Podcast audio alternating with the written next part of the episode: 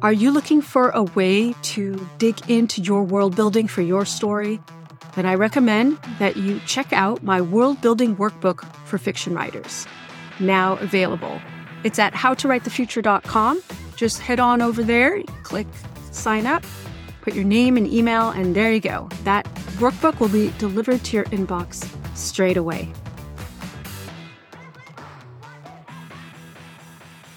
Hey everyone, welcome back to How to Write the Future podcast. The focus of this podcast and the focus of my work is to support writers to create positive, optimistic stories because when we vision what is possible, we help make it so.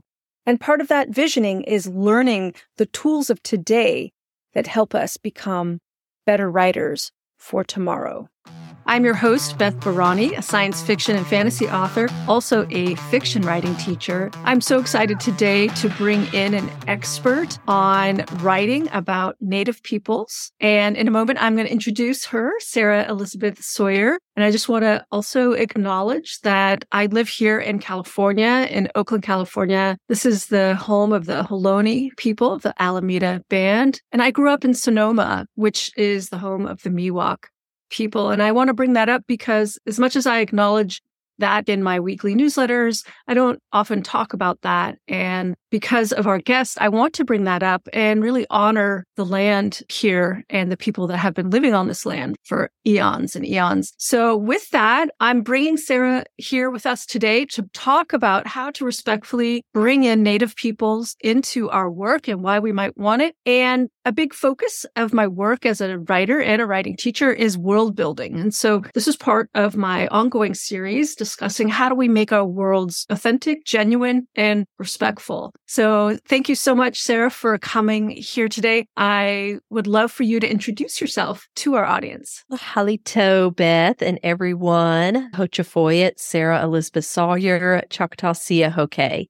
Hi, my name is Sarah Elisabeth Sawyer, and I am Choctaw. I'm a tribal member of the Choctaw Nation of Oklahoma. And Yakoke, thank you, Beth, for having me on the podcast. I know this is going to be a lot of fun. Oh, I'm so glad that you're here. And you are also a writing teacher and teach on this topic. And I know you have been teaching online and in person and I thought I would start today with this wonderful question. And so thank you for the questions that you provided. And I will also have some for you. And I love your first question here, which is what is the appeal to science fiction and fantasy authors to base characters or their fictional worlds on native history and culture? The reason why I put that question out to you is whenever I created my course, Fiction Writing American Indians, I knew there were a lot of authors out there, native and non native, who were looking for information, who wanted to know how to accurately and respectfully write about Native people, and they didn't have a lot of resources. So I taught some in person workshops and then I created the digital course. And what amazed me as I got it out there, started putting the word out there, is how many fantasy and sci fi authors were attracted to the course. That was easily half of the people people who were contacting me and telling me about their story, about their story worlds that they were creating, and how they wanted to include Indigenous people in a way that was still accurate, even though it's a completely fantasy world, right? It's fantasy people groups or sci fi. And so it's these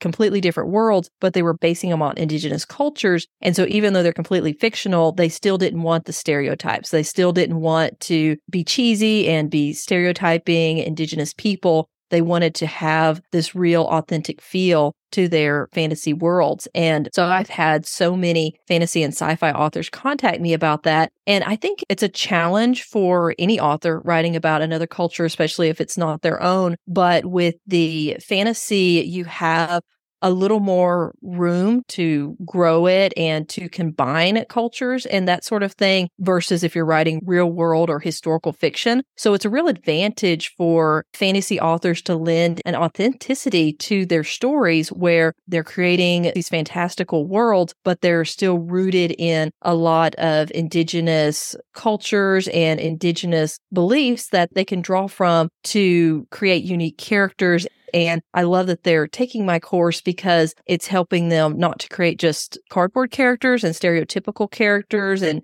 characters that they really want them to live and breathe and create story worlds. And we can get into a little bit more about some cautions and stuff when you're doing that and when you're dealing with other cultures and all. But I think for fantasy and sci fi, it's just a great way to explore a lot of themes that are even more difficult to do in other genres like historical fiction or contemporary. Yeah, let's dig into that. I love that this segues us perfectly into, and it's even something that I've dealt with, which is what are authors most concerned about when they're basing their story worlds or characters on either real native people or just real native cultures, like a lot of us in science fiction and fantasy.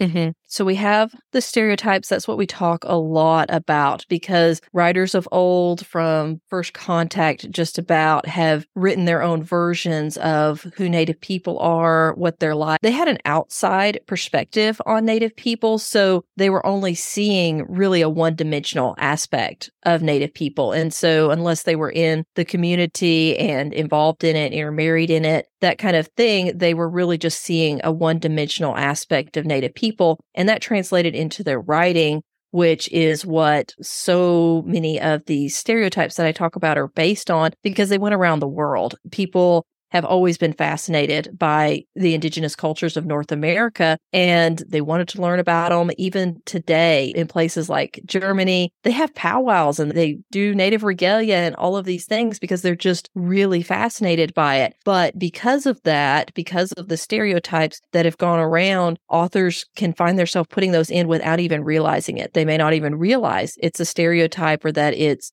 something that Native people wouldn't appreciate or find offensive. And you don't even think to ask those questions because it's so ingrained not only in American culture, but in the global narrative. And so that's what I really encourage authors to do deeper research so that they're getting to know the real people behind this one dimensional wall that we often have when we're doing Native characters.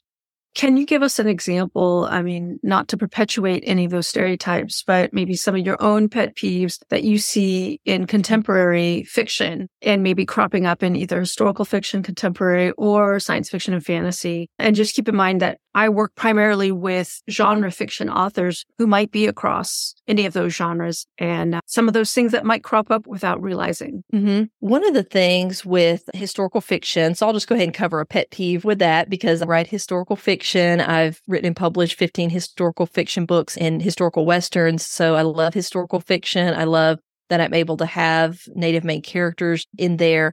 And with that, one of the things I see, and I've not heard a lot of people talk about, but I would read books, historical fiction especially, or see movies, and I'm like, there's just something different about when, say, a non native author versus a native author writes these stories, but I couldn't put my finger on it. And I finally defined it as what I call the historical only view. And mm-hmm. that's this sense that native people are in the past. There was around the turn of the century the mantra that went around of it's the vanishing race. And there was actually a lot of effort put in toward capturing Native history and culture through photography and ethnology and the music. And so there was a lot of white people who were going into Native communities and preserving cultures. Thankfully, they did because a lot of Native people, that's all they have of their history because so much was lost. But there was this real push to capture it because they were known as the vanishing race. That's what I see in the fiction is there's not a future for them. We even see that some in sci-fi and fantasy. And I think more so in fantasy, if you're basing it on this ancient culture, that it's this people group, but they're eventually going to get swallowed up and disappear. So you can have that feel. It's not directly stated, but it's just underlying through the themes of the story when it's relating to the native character. The other one that I have, and again, I see this in historical fiction, fantasy, all the genres, contemporary, and that's what I call the wise guide stereotype. And that's where we see the native person in that role of the mentor or the wise guide of the main character. And that's all they are in the story. They're just this person that has this ancient, almost supernatural wisdom. I've seen it done well, especially when it's an elder or a parent I'm not saying that you shouldn't do that, but just be aware that it's been done and it's been overdone in a sense. And if you do have that character, make them a unique part of the story and find a fresh way, bring a freshness to that character, because that is something that I see often in the mentor role. You're going to have a native character. That's where you put them. So those are a couple of, I wouldn't call them pet peeves, but it's something that I try to encourage authors and just educate them on because again, it's things that we're not aware of. It's just so deeply ingrained in our culture and society. Yeah. Yeah, I actually have a native character in my sci fi mystery series, and she's the coroner in the oh. crime fighting team. She does her job and she carries herself with pride because it's science fiction. I call her a First Nations person, or mm-hmm. she calls herself that, which I know is very prevalent in Canada. I felt like it was my job also to just maintain that. I like how the Canadians use that. And find it a, an honoring way of speaking of the native peoples. I thought about, well, how do I make her unique? She's part of the story. She lends her personality to the crime solving team and she's herself. And she is one of many characters who represent their heritage through their dress. A lot of my characters are representing their heritage through their dress because it's a multinational environment at this hotel casino space station. I had fun dressing people up and people dress up when they go to casinos. So it was fun to play with being like a United Nations, just in terms of all the different cultures. That's so fun. I love that. And I love that they dress, they wear their regalia or their traditional dress whenever they're doing their work. And I love that she has such a vital role in the story. Yeah. How, yeah. I want to say how fun. That sounds morbid, but uh, yeah, well, but it's still, it, it sounds like a fun setting and yeah. a fun role uh, for the character. A lot to explore there.